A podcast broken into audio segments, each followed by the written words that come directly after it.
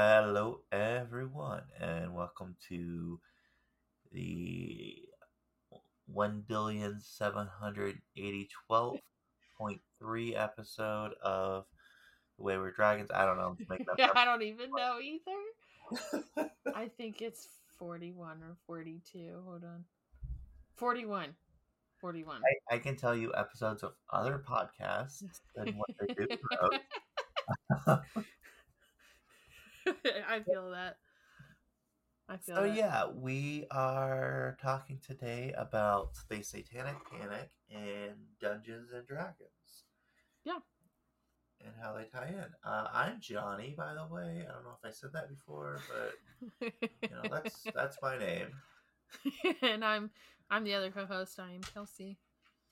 Uh, although if because I change my name on a recording platform every time, and since we're doing D and D, I set it as the Dungeon Master, and I don't think Kelsey noticed until Oh, I I said do. something. I totally do. I notice every time that like the name because that's how I know like in the when I download the audio that's how I know what episode I'm on because of your name for that one. Uh, but yeah, so like I said, today we're going to be talking about the Satanic Panic in Dungeons and Dragons, uh, talking a bit about Dungeons and Dragons and what it is, and I'll go on a little nerdy rant uh, because I am a big freaking dork and love tabletop games and love things You that do. involve tabletop games and all that jazz. you do. Um, I hope everyone had a happy May Day and Yeah. slash Beltane. I hope everyone had a fun May the Fourth. Yeah. For those Star of you who Wars are Day. Star Wars fans, uh, Cinco de Mayo for anyone who celebrates, and I'm trying to think of International Astronaut Day. Yeah. It's like I have a oh, friend who's obsessed with space stuff, and like he actually interned. Well, no, no, he actually interned for NASA, a couple That's times. Cool. and his birthday is actually the same day as International Astronaut Day. That's that's great. That's ironic as hell. That that's yeah, that's good. But yeah, that's kind of funny. Uh, yeah. So this is one of my uh, one of, if not my favorite topic to talk about during during things with the Satanic Panic. For anyone who has not picked this up, I'm a huge nerd, and I play a game called Dungeons and Dragons, or D and D for short. Mm-hmm. Uh, you may have heard of this. There was a movie that came out recently that was honestly, and, and I'm not just saying this because I'm a fanboy, honestly, one of the best fantasy movies I have seen in years. And it's Yeah. so cropped full of little references uh, of like in game lore and jokes and fandom references that you know people who play will get and just oh it was so good Uh, but that's not why we're here today. Uh, but if you haven't watched it it's streaming on paramount plus. We are not sponsored by them. I just highly recommend watching it. It is a dumb fun time. Yes. a lot of the things in it would be you know funny to just your average viewer but it's a lot more funny when to those of us who are you know immersed in the world and in the lore uh, hell there's even a reference to the 1980s cartoon that's funny. but you know with all that being said what is dungeons and dragons actually yes. What is it? Um, so Dungeons and Dragons is a tabletop role playing game. In fact, it is the first TTRPG.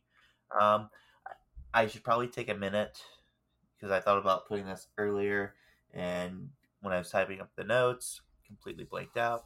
There's some words here I'm going to be using that are in some abbreviations. I should probably Yeah. explain to people. So when I say lore, it's like the mythos or the backstory of the world and of the game. Yeah. So, uh, it's like a like cultural norm or just general knowledge, general things that are known, or some things that are lost to history about the world that the game is set in. TTRPG stands for Tabletop Role Playing Game. Uh, DM is Dungeon Master. There's also GM, which is Game Master, depending on the game. Those are sometimes used interchangeably. Yeah. Stats are and ability scores are certain numbers that involve math and different ways of getting into it and all this other junk. Uh, just some, you know, basic ground rules. Uh, PC is player character. Of course, NPC is non player character, meaning that it's not one of the players that are playing it. So, with all that being said, it is heavily inspired others in their creative minds to take concepts, take the concept of rolling dice with their own crazy ideas and creating their own worlds. Dungeons and Dragons is a game of interactive role playing and storytelling that you can literally do anything you want in it. Or, as the infamous Matthew Mercer has said, or Matthew Mercer from Critical Role has said, you can certainly try. As like I said, some of the stuff is based off dice rolls, so probability and how you stat your character. To play a game, you technically only need two people one who plays as the dungeon master, and the other person or persons play as the players. Technically, it's as someone who's DM'd, the bigger the party, the more difficult it can get for storytelling purposes. Uh, I would say anything over six people makes it difficult, but I've been in parties and DM'd for parties of you know eight people, which is ridiculous. Oh yeah. But it's it's still fun. But you can have as many as you know. So the crazy thing is uh, just a random side thing that I thought about putting in the notes and didn't, but now I'm gonna say it anyways. There was actually a game that they did. I want to say it was at. I want to say it was at PAX, which is a huge gaming convention. No, not PAX. That's a different thing. Gen Con. It was at Gen Con, I believe. That was it's a huge gaming convention where uh, they actually had multi they had multiple DMs uh, at different tables, but the, and they had runners that would like run information between tables, and every table they were all playing the same game of D and D. Oh There was like over 500 people. And so the runners would like run and say, "Hey, this is happening over here," to like pass the information along, so it would change the story of this table over here, which is super freaking crazy. That's crazy. But yeah, there was the largest game of D and single game of D and D was over 500 people. holy shit. So it's the DM's job to understand the basic rules of the game, or you know, most of the rules of the game really. But you know, it, there's no shame in having to look them up because there's a lot of rules, and it's basically just the player's job to understand how their character works and that they understand the basic rules and stats of their characters. How the game works is you pick what race and class you want for your player character PC. Uh, you can be a human or a variety of other types. That is a weird typo. Uh, of other types of fantasy races. This can range from your typical elves and dwarves to crazier things like lizard folk and kenku, who are a race of little black birds uh, who the only thing they speak is stuff that they've heard other people say. Okay. Yeah, it, it's always really fun to see those acted out in a game. Uh, heck, you can even play at, you know, there's an entire race of fish people you can play. Uh, each race has its own history and lore that surrounds it, as well as its strengths and weaknesses. It's a good idea to you know know those when you go into it. Uh, these can even give you static abilities, extra spells, buffs, debuffs to your stats, and so on and so forth, based off of just, you know, hey, this is where my people are from, so this is what I'm good at. Your class is what your character's focus skill is going to be in the game. Uh, this can be anything from being a mystical and book uh, and a book nerd, like a wizard. If you want to be sneaky, there's rogues. If you just want to smash stuff, there's barbarians. Currently, in the game, there are, and this isn't including like third party content because there's a lot of that because of the open licensing agreement and all that. There are officially 43 cl- uh, races and 13 classes. So that gives you around, and this is just like the basic makeup of your character. This isn't like going into backstory or ability scores or anything like that, or how you want to flavor your character. There's over 560 different options of how what kind of character you can play. And you know, that also doesn't include multi-classing, subclasses, because there's a crap ton of those, and variants of the races.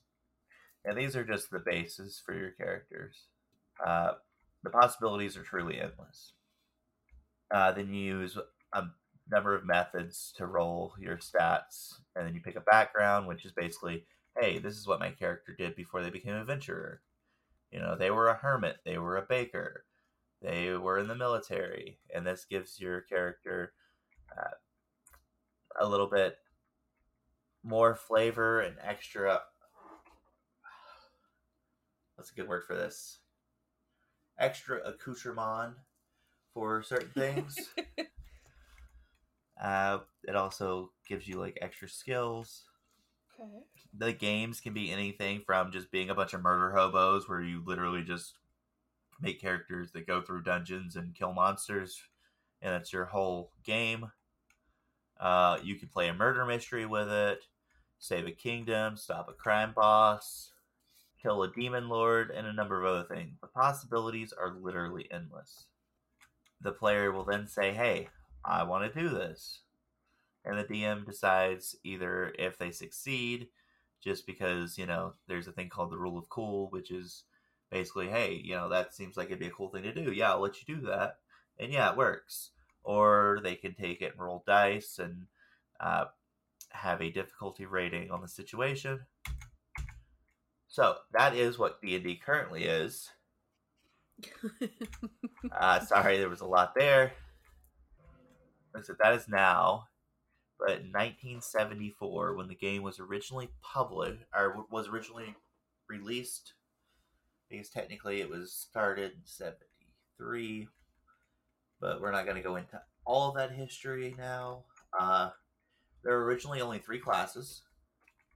You had cleric, fighting man, and the magic user.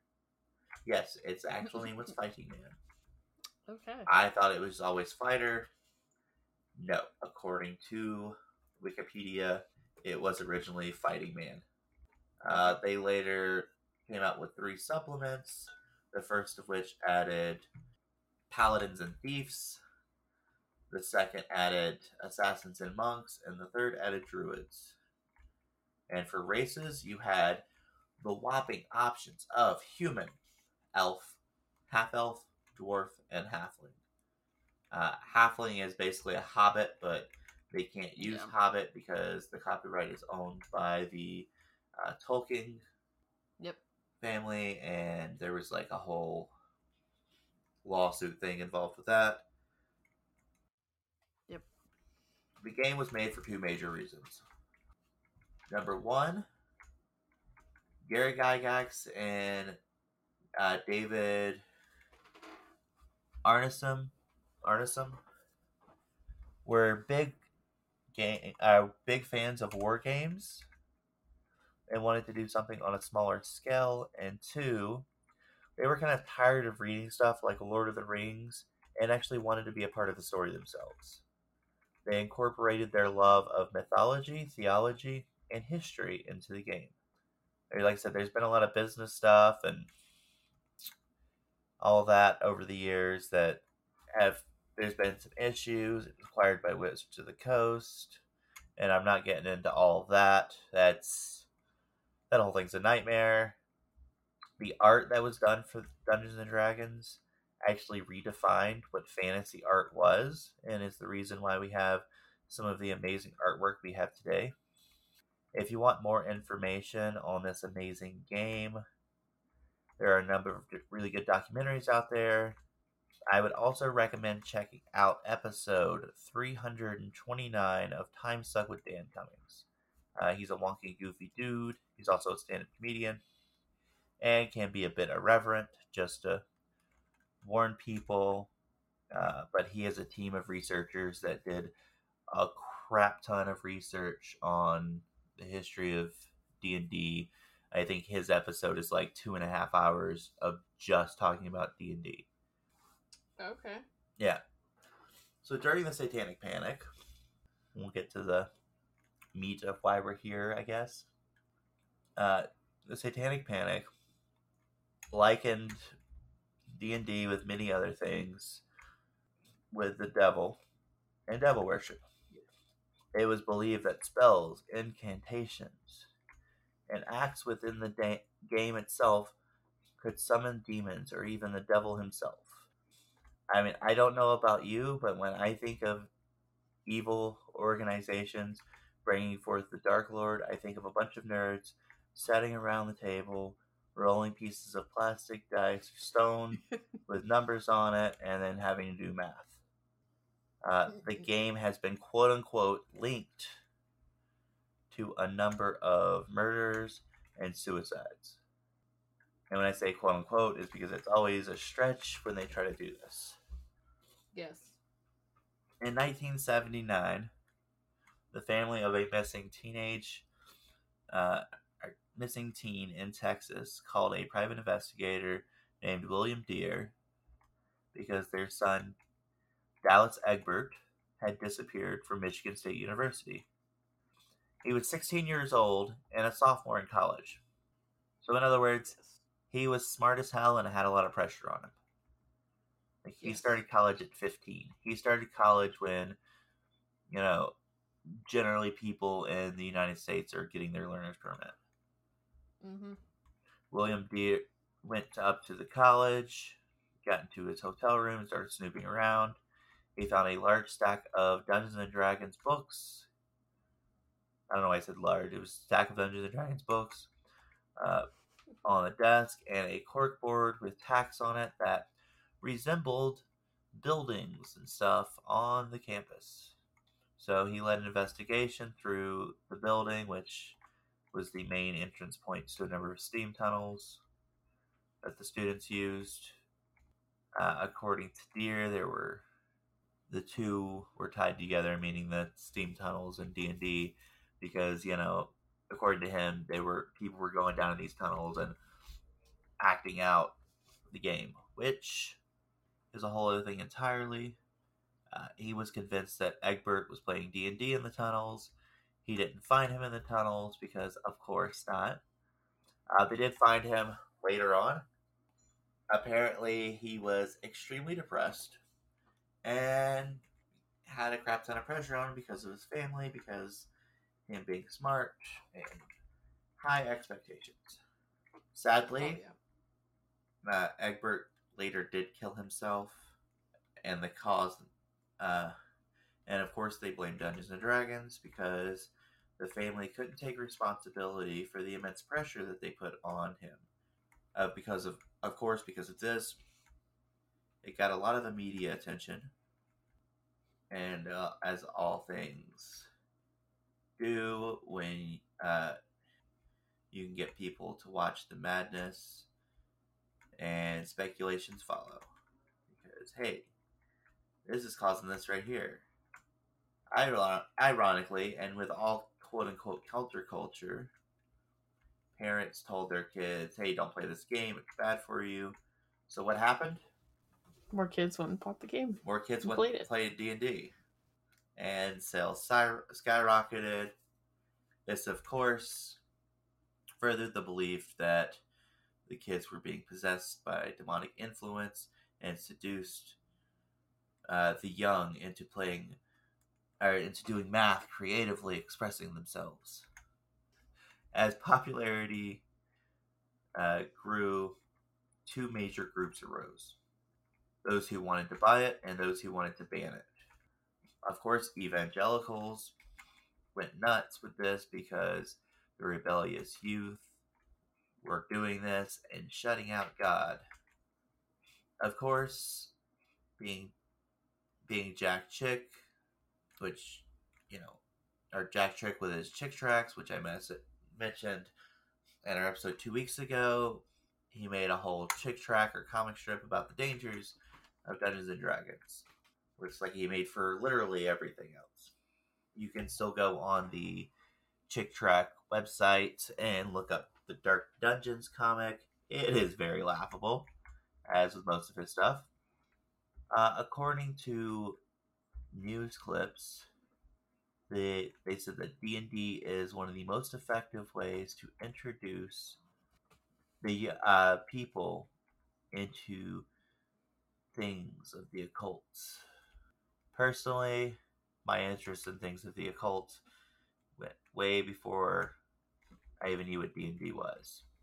Uh, they went on to say that you know it teaches of demonology, witchcraft, voodoo, murder, and rape, which No. doesn't. But uh, and it's honestly it's funny because if you most of the people who I know that play are some of the most like liberal people that you know oh, this particularly for the rape thing because this is what bothers me the most on this yeah that that would just not happen that is Yeah. definitely not what it promotes at all so Gygax hired Joyce Brothers who was a clinical psychologist to defend the game she basically said that life is full of helpful or harmful events.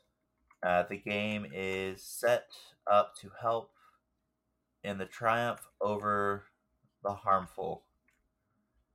Uh, it gives people the opportunity to confront things that they may see in their everyday life and deal with them in a healthy manner.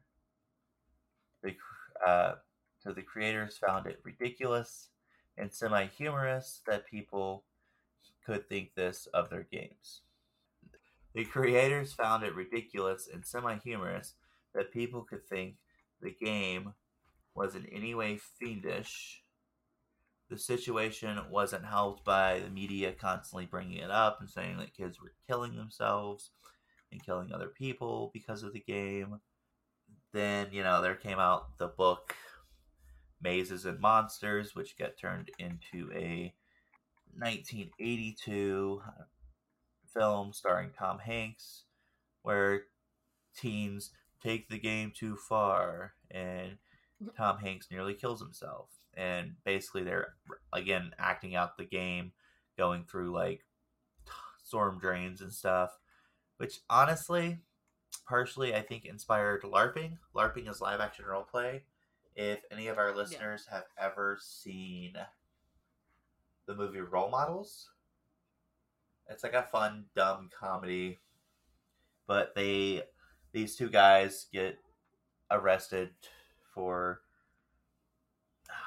like drunk driving or something, and have to go into a. They get sentenced to be big brothers, like a big brother, big sister program, and yeah, yeah. yeah, so one of the kids was really big into LARPing, and he was like a total Yeah, nerd. I So, forget who's in that. uh, what's McLovin is because I don't remember the actor's name, but it's Yeah, McLovin. Yeah. and then I want to say it's Yeah. Paul Rudd and Stifler because I don't remember his name either. Uh, I'm looking it up. Paul Rudd, um, Seann William Scott, Seann William Scott. That's Stifler. Yeah. and then Christopher Mintz. Mintz? That's the guy that plays McLovin. Right. Yeah, because Ken um Ken Jeong's in it. Yep. Yeah. Because he, I yeah, I've watched this. yeah, because they do they do LARPing in it, and that's Yeah. one of the best things. And it's an actual like really close representation of what LARPing is. Although they call Yeah. it something else in the movie, but it's LARPing. Yeah, it is. Oh, it totally is. But yeah, so they hold Geraldo Rivera, who was a huge news name, actually went out and was like, you know, promoting how D and D was demonic as well, and mean he's a conservative nut job now, but that's neither here nor there. they actually had we have a show in the U.S. called 60 Minutes where you know they do mm-hmm. different news topics for an hour. They did a whole one on the dangers of Dungeons and Dragons, and one of my favorite quotes. It's I love this so much. They the person on it was like, and the parents saw their child summon a Dungeons and Dragons demon into their room, and the demon killed the child. Like this shit was on the news, as if it were facts, and it's like, huh? That's not. That's not how that works. But okay. Yeah, no, it was. In fact, D and D is actually really helpful for people. Mhm. To peop today, people play so much on their phones and see stuff Mhm. and information constantly that it's good to become unplugged or to Yep. partly unplug because you know there's apps that and stuff like D and D Beyond that allows you to make your characters online. Uh, but it's actually Yep. really good for people to play D and D. This isn't a sales pitch here. This is like backed by clinical psychology, guys. Uh, there's actually been a crap ton of research that has gone into this, and I Mhm. had this guy's yesterday name yesterday when I was typing up these notes. I literally watched a pronunciation guide for his name like ten times. Junot Diaz, I believe is uh, how you pronounce it, who is a famous writer and a professor at MIT, said that he Mhm. wouldn't be where he is today without Dungeons and Dragons. Yep. He was an immigrant, Mhm. and he stated that, you know, being a person of color, Yeah. he, you know, was in an area with, you know, some other colored kids that, and this was his words, that, that vernacular is kind of problematic, but his words, uh, so kids of color that, you know, were constantly told that they would be nothing and that they were put down. And it was, he said it was amazing for him to sit down at a table with a bunch of his peers and, you know, they could do whatever and Yeah. you know they could experience things and without being judged by their ethnicity literally helping him to learn things like leadership courage and creative problem solving Yeah. shared fantasy which is a book by social social i can't speak Shared Fantasy, which is a book by sociologist uh, Gary Alan Fine, delves into this and like the concepts of D and D and how they're good for psychological reasons, and how it's important for uh, to people because it helps refine social skills and coping with other issues. Furthermore, the game has been used by psychologists to help with things, all sorts of things like PTSD and helping neurodivergent people with a number of different issues. Mhm. Uh, there have actually been instances where they use D and D with soldiers to help with the horrors of war and to help with them getting back in normal life. They've used. There's been instances of D and D being used in prisons to help uh, reform prisoners. Uh, but you know, I have a number of friends that are either military or ex-military, and a majority of them play D and D. and part of the reason is that they're nerds and strategy junkies, but part of the reason is that it helps them deal with bullshit that they've had to deal with. There's actually a whole program uh, that you can donate money to, or you know, the books to, and the whole thing is that they buy materials for books for uh, D and D or other RPGs to send to soldiers that are fighting in combat to help them deal with all the stress and bullshit they constantly have to deal with. Huh. That's interesting. Megan A. Connell, who is a clinical psychologist, and in her, her own words, a therapeutic dungeon master. Uh, she said that this means that she uses D&D as kind of a group therapy tool. Mm-hmm. The people have goals, or the players have goals that they need to meet or want to meet in a psychological aspect, and they meet them through playing with D&D. It gives the players the opportunity. It gives the opportunity to the players and the players the skills uh, that they want to work on in a safe environment with no real world consequences. So if they are learning how to be more assertive and how to say no, or how to stand up for themselves and speak up for themselves, it gives them that opportunity. Okay. There are situations where even if they mess up, they have the opportunity where they can go back and try it again. Which I mean technically isn't the case in most D and D, but you know that's the fun part is you can play it however you want. Yeah. Oh yeah. They can experiment with trying different ways of being in a group and with their peers that support them and help them along the way. When asked what success she's had, she stated that she has seen a lot of success in a group she's currently running.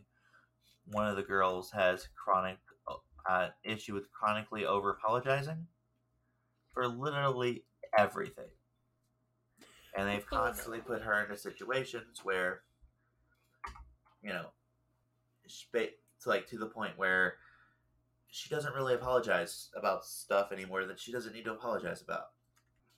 Over apologizing, for those who don't know, it's typically caused by trauma and abuse. And so it also gives people the opportunity to face the traumas and abuse. Yeah. Uh, she said she's also seen people who have issues with saying no or that they're afraid of disappointing people. Or, again, part of this comes from history of abuse in certain aspects uh, but it puts them in a situation yes. where, hey, it's okay to say no.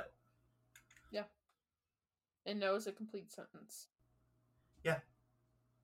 And that's, you don't need an explanation, just no is all you need. So it's a really helpful thing. Yeah. Uh, well, looks like I'm running slightly over time. I apologize for that.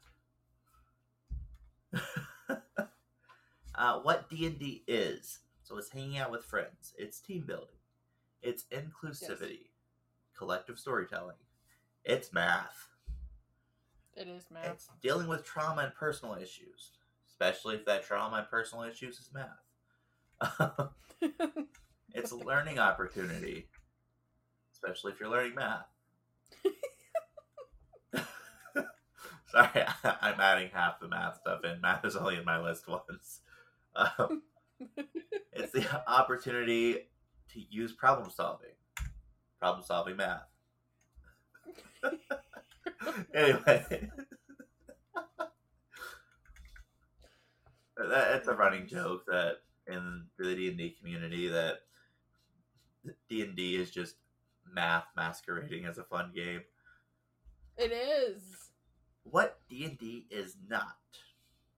It is not satanic or demonic. It is not no. a cause of murder or suicide. No. Hey, Kelsey. Hmm. You want to hear some famous people? And this is just like a brief list because there's a crap ton more than this. Do you want to hear some famous people that play D and D regularly? that one guy, like, um, what's his face? He loops like everybody into playing with him. Well, so there's Jon Favreau, who is Yeah. a huge name in Disney, and it's as his fingers in like all the Marvel stuff, uh, a lot of the Star Wars stuff. Yep. He is he is the guy who plays Happy in the MCU. Yeah. Uh, Felicia Day, who is you know a, kind of an obvious one there. Matthew Lillard, yeah, the guy who played Shaggy in the Scooby Doo movies. Oh, I can see that. He's a huge, huge nerd. Okay. A lot of these are not big surprises. Uh, Brennan Lee Mulligan, who is a huge kind of nerd celebrity, uh, he was part of. Oh, what's the name of that thing that they had for a while? College Humor and a few other things. Uh. Gerard Way from My Chemical Romance, and he Yep. he wrote uh, the Umbrella Academy. Yep. See that. This one surprised me a little bit. Anderson Cooper, the political commentator, yes, the guy who does the What? the guy who does the uh, the Democratic debate moderation. Yeah. Yep, he is an avid D and D player. What? Uh, Joseph Gordon-Levitt, Deborah Ann Woll, which honestly does not surprise me. Vin Diesel. I can see that. So, Vin, fun fact about Vin Diesel. This is what my this is my favorite Vin Diesel fact. Um,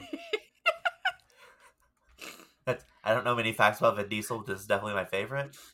He actually has it written into one of his contracts that during the filming of any movie he's in, they play D and D, like offset, you know, with like part of the main cast That's great. as like a team building thing. So, you know, all the uh Fast and the Furious movies, while they're there, Oh, you know, yeah. being being macho men and robbing Yeah. train cars and whatever the Blowing shit frick they do in all those movies because they've went off the There's rails. too many. Yeah, they're playing D and D in the background. Matthew Mercer, who's a famous voice actor, and like I said, he runs uh, probably the most popular, most well known uh, stream for Dungeons and Dragons. Yeah. Stephen Colbert, I can see that. uh, Totally. Mike Myers, yeah, the guy who played Austin Powers, is a big D and D nerd. Hmm. Interesting. Joe, and I'm gonna butcher his last name because I, I always butcher his last name. Yeah, this guy. uh, Joe Maglanello, who his wife is like some super famous actress as well. She's and- Gloria, I think, off of Modern Family.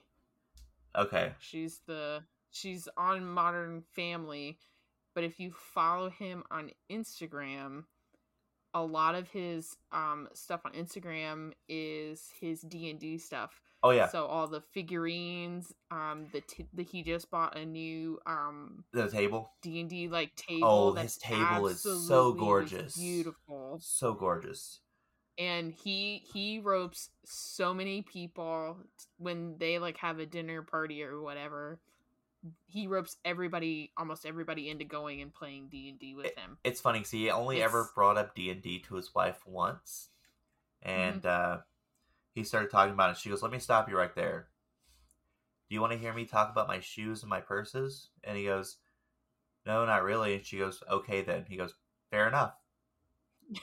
yeah, like That's that. yeah, his his his game room is absolutely stunningly beautiful. Oh, yeah. that's all his Instagram is is D and D related. His- Like you'll see every once in a while like a red carpet type thing, but ninety percent of it is his D and D. He has a lot of like pro wrestlers and stuff, or ex pro wrestlers that play D and D with him as well, because a lot of them Yeah. are really big into it. Uh, Yeah. So Tim Duncan, who is a who's a, I guess a big basketball player, uh, Okay. and then the last one I have, which actually surprised the crap out of me, Judi Dench. Who who's that? She is an English actress. Uh, she's about like 88 years old. Who give me a character. Uh, hold on, let me pull up her IMDb. give me a character. Give me. I need a reference. I mean, I'm sure you'd know her if you saw her face. I don't want her Wikipedia. I want her IMDb. That's the Uh, International Movie Database for. Uh, do do do do. So let's go here. Uh, what's something you may have actually seen here? Uh, she played it. She played Victoria in Queen Victoria. She played Miss uh, Avocet, Miss Peregrine's Home for Particular Children. Oh, the the. The old English lady. I think I know. You said Miss Peregrine's Home for Peculiar Children. Yeah. I just literally just type in Judi Dench. Yeah, yeah, yeah. She plays um, um, she plays in James Bond. She plays in the. Uh, yeah, yeah, yeah, yeah. I know who you're talking about. She's in a lot of stuff. She's got like She's in. 134 titles under her belt. Yeah, she's in Skyfall. She's in the James Bond. She plays the M. um. Yeah, she plays the main. The only reason why I know that's because I'm looking at this right now because I have never seen a single James Bond in my life. Uh, but yeah, so those are some people. Yeah, she's in Cats. She is in Cats. She's in Cats. She's in a lot of stuff. A lot of stuff. Murder on the Or- Oriental Express. That's with Johnny Depp.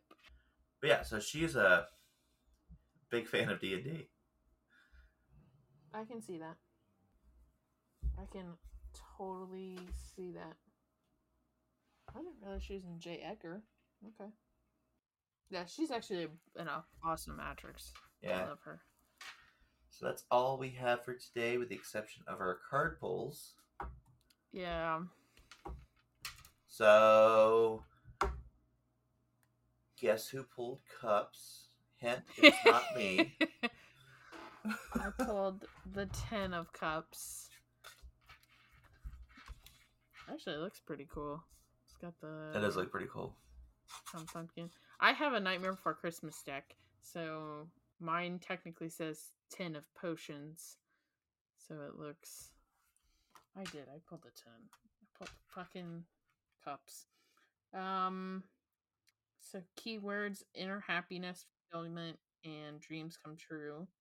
To see the Ten of Cups is to indicate a true emotional fulfillment, one where the lonely self satisfaction of the Nine of Cups is shared with others to create a true sense of community and family. It is the crystallization of the innocent of the innocent of the Ace of Cups. After learning how to love oneself, the Nine of Cups matures into the Ten of Cups, which at its core about how true happiness stems from forging authentic bonds and connections with others. This card is most associated with the sense of happily ever after, of family, of lasting harmony and peace. Nice.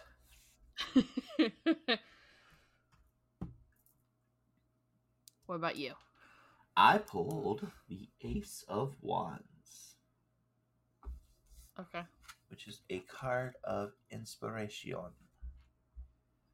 Uh, as an ace, this wand can bring you pure potential. This time in the spiritual, energetic realm.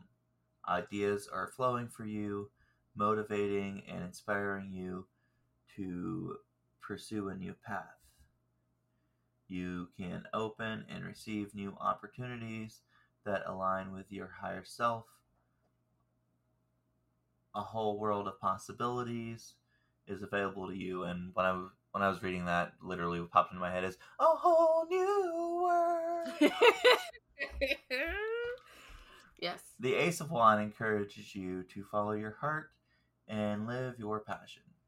If you feel a strong pull towards a uh, new project or path, uh, but are questioning whether it'll work or not, then this card gives you the gentle nudge to pursue your passions.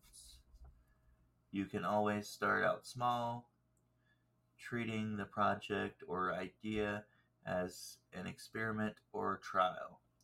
Then, if it feels good, keep on doing it. And if it doesn't, make adjustments and try again. Let your enemy, enemy, let your enemy, let your energy, dedication, and motivation be your guide. Okay. Don't let your enemy be your guide, though.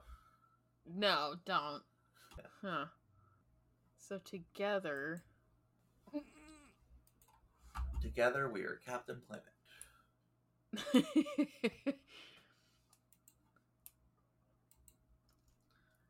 We're all in this together. we are. We're all in this together.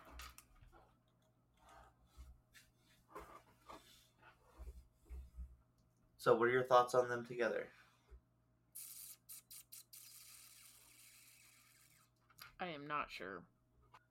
Because they sound a little conflicting. Do they? A, mm, a little bit. How so? Hmm. I'm trying to figure out what they mean together. Um, Well, you know, maybe they're not meant to be together. Maybe I was like, I, I. This feels like they're not meant to. maybe one's for one of us and one's for the other one. That's kind of how I feel. You know, things don't always have to mesh up perfectly. Sometimes there's other meanings and stuff. This is true. Because I. You know that I've been struggling with what my core family means Uh huh. with my family drama that I've got going on. Cuz that make this makes sense that my decisions that I am making are in the right direction. It is in the right direction. It hurts. It fucking sucks. But it's the right way I should be going with my decisions I have made. Yeah, and you know, sometimes sometimes you gotta throw the baby out with the bathwater. Yeah. Yeah, that's kind of where I've hit with my family. I know it sucks, but Because I'm an overthinker. I'm an overthinker, guys. It, it it's bad, and when you when I decide to cut somebody out of my life, um, I don't think people understand how much I have thought about that. How much, how many possibilities I have thought of, and second guessed my decision a lot yeah.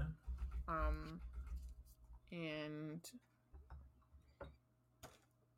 kind of when i hit that point with people it's i have really thought about it. It's it's not like i woke up one day and went fuck you i'm done with you. It's this is months of waking up and second guessing and am i making this is this the right decision? And and it's yeah. So i'm, I'm on the right path for that to my happily ever after it's getting there But you know, sometimes that's okay. Like it's it's okay to you know struggle with Um. that. It's okay to make that decision, but it's also okay to step back and you know, for lack of better words, trial it. It's okay to step away and say, "Okay, I'm going to do this and then see if it feels right." yeah Because you know, not everything feels right. Not everything has to feel right. well in it when that person kind of enters my orbit again and it's like i was pretty good without you fucking shit up and now you're fucking shit up up here and i mm, you need to go Yeah. like and, and it's it sucks but the universe is telling me i'm making the right decision and that's So I think that's what the cards are saying together personally. like Is that, you know, sometimes it sucks, sometimes it's hard, but sometimes you just gotta do it. Oh yeah, and I think a lot with our generation, we are coming to terms with the fact that um toxic is toxic, whether it's your family or not. And there's a lot of people that aren't having contact with the older generation because it's just because you're my family doesn't mean that I you have to you have to be in my family you're toxic and you're not good for me and my family's a lot better without you there and if you're not willing to work on yourself then goodbye type thing Yep. you're seeing that with a lot of people our age in our generation Preach, sister. and it's it's it's not fun it's it's not healing generational trauma and just trauma in general is not a fun experience everyone's i think everyone has this like fantasy that it's it's um it's fun and it's great and it you come out yes you come out as a better person but that journey is it is a rough one. Yeah. and it's it's not for the faint of heart and it's the healing journey that i'm on personally right now this is not a fun experience at all. No. Don't recommend. Don't recommend. But it's But I know. that for our kids it is necessary for me to take these steps now so that way my kids our kids are better Right. that you know and that's kind of what i'm that's kind of what i to me that's what it's saying because i've i've made some decisions this week and it's um it sucks but you gotta cut people out regardless of what they mean to you. Yep. And So- that's not easy. no. No. It's worth it but it's not an easy process ever. Ever. Don't believe everything that you believe on social media about healing journeys. Don't do it. Don't believe it. It's not fun half the time. Yep. but with that our next episode in our satanic panic kind of mini series i will be talking about different types of cults that kind of happened kind of surface um over the kind of main time of the satanic panic. There's a lot of cults that we will not be talking about. Um, i'm going to try not to talk about mainstream so um, charles manson and that whole thing and obviously jonestown not going to be talking about that. There are amazing podcasts that do cover those incidences. Um, but i'm like Casefile does an amazing job of covering jonestown and that whole thing that happened during all this while satanic panic was kind of happening. Well, um And that's the thing, like a lot of this has been done so many times. yeah so i'm gonna kind of just go kind of brief overview of the different types of cults that kind of surfaced. Not really gonna go into detail about them um not like super detail but like i said Casefile he does an amazing casey does an amazing job of the jonestown and it's it is like five or six it's like four or five parts. It's extremely graphic. Do not recommend for the week. It's it's brutal the way that he tells it. It's necessary because it was a brutal thing that happened um because that's where we get the phrase don't drink the kool-aid. Which technically wasn't Kool Aid, it was Flavor Aid, but but there's also yeah, there's also uh you know, throw time suck back into this because they do all sorts of topics. Uh, there's a number of different cults that Dan covers. Of course, Jim Jones is one of the topics he covers, and again, his episode's like two and a half hours, where he Yeah. you know tries to add comedy into it because it's a fucked up situation. it totally Uh, is my favorite thing about Jim Jones, it's not really like favorite, it's weird, is that and the dude was cl- definitely closeted. uh, he would tell the Mel members that they were gay and the only salvation was for them to give him a blowjob. Yeah. Yeah.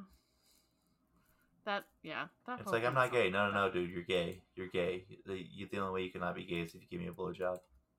What? What? That doesn't make any sense. And okay. like people bought into it, but yeah, So yeah, I'm gonna try and cover the non-mainstream cults. Um, so yeah, I'll be covering next week's episode. So please rate, review, and subscribe. Please tell a friend. Um, we are on Facebook, Instagram, and YouTube.